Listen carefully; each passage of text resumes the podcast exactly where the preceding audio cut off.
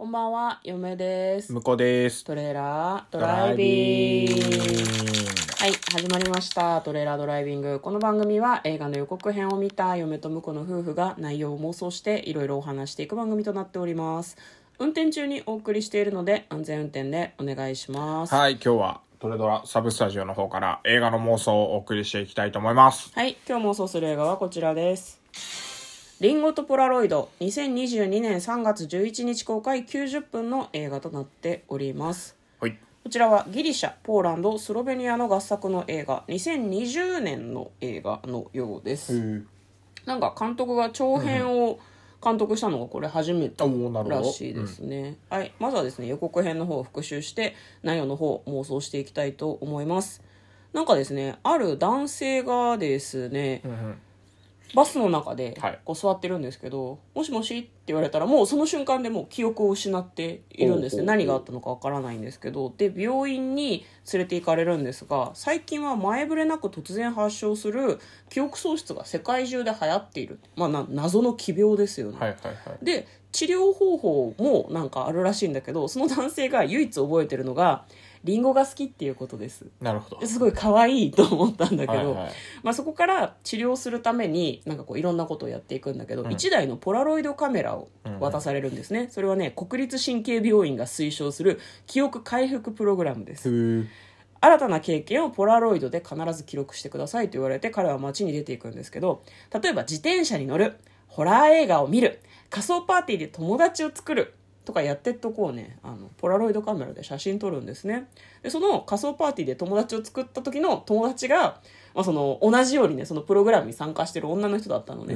で2人は車に乗ってそのなんだろうなミッションをクリアするために一緒に行動するんだけど男性が女性に聞くんですね「君を探しに来た人はいるの?」って。で女の人はいない親族も来なかったというふうに答えますであの男性が買い物をしてる時にですね別の人に「どこに住んでるの?」って言われて「135番地だよ」って不意に答えるんだけどあれ？でも今住んでるの？8番地なのになんで135番地って答えたんだろう？もしかして記憶が戻りつつあるのかしら？というようなシーンもありました。新たな思い出作りから紐解かれる忘れられないある事実とは？リンゴとポラロイド。悲しい記憶だけ失うことはできませんか？という感じの予告編でございました。では内容の方妄想していきましょう。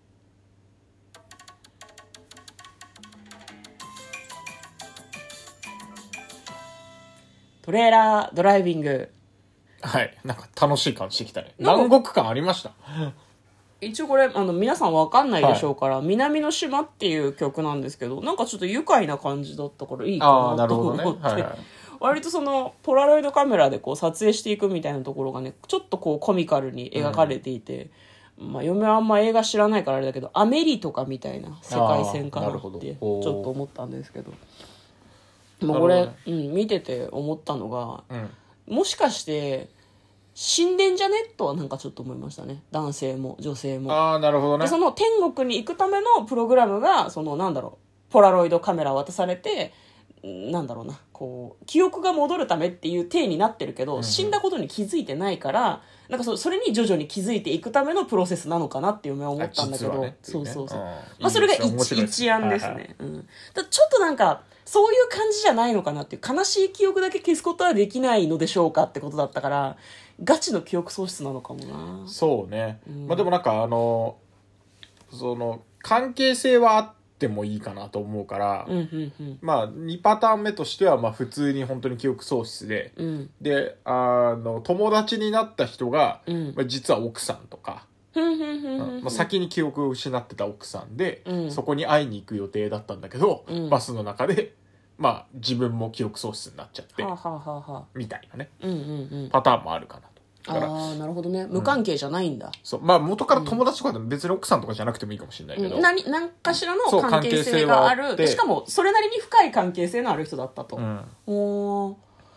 まあ、今のところそのほのぼのしたさ、うん。あの曲から、割とハッピーな感じのね、うんうんうんエンディングしか妄想してないですけど、うん。雰囲気も。うん。あの、ダーク路線になるとまたちょっと違うかな。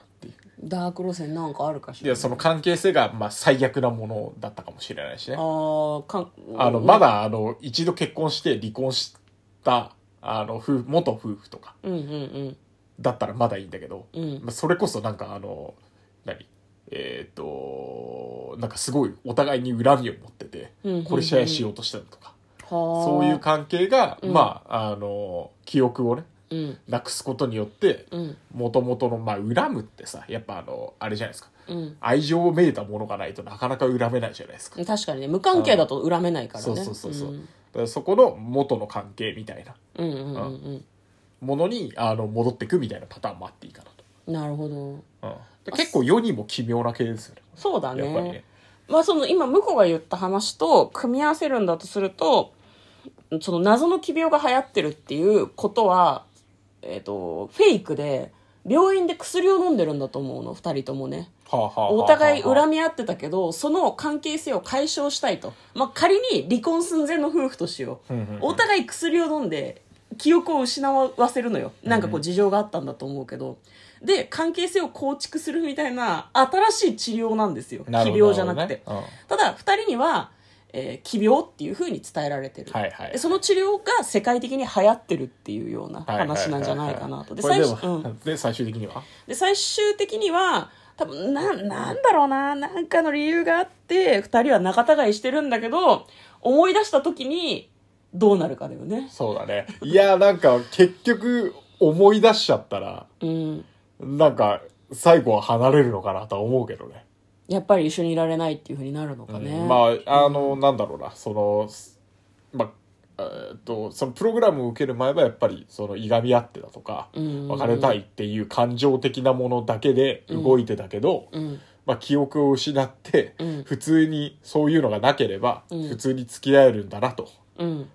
あの友達同士としては非常にいいんじゃないかと。うん。いうところを取り戻した後その後もう一回記憶を取り戻してうん。うんうんうんってなった時にまあなんだろうな感情抜きにして冷静に考えられるんじゃないかなっていう気はするんだよねああなるほどね思い出した時に。二つの関係性があるわけだかそうらそうそう。選択できるかもしれないまあ、それはやっぱりあの、本当に仲良くやれてた過去があったかもしれないしね。そうですねということで、えー今日は妄想してみました嫁とこの、トレーラードドライビング、まったねー。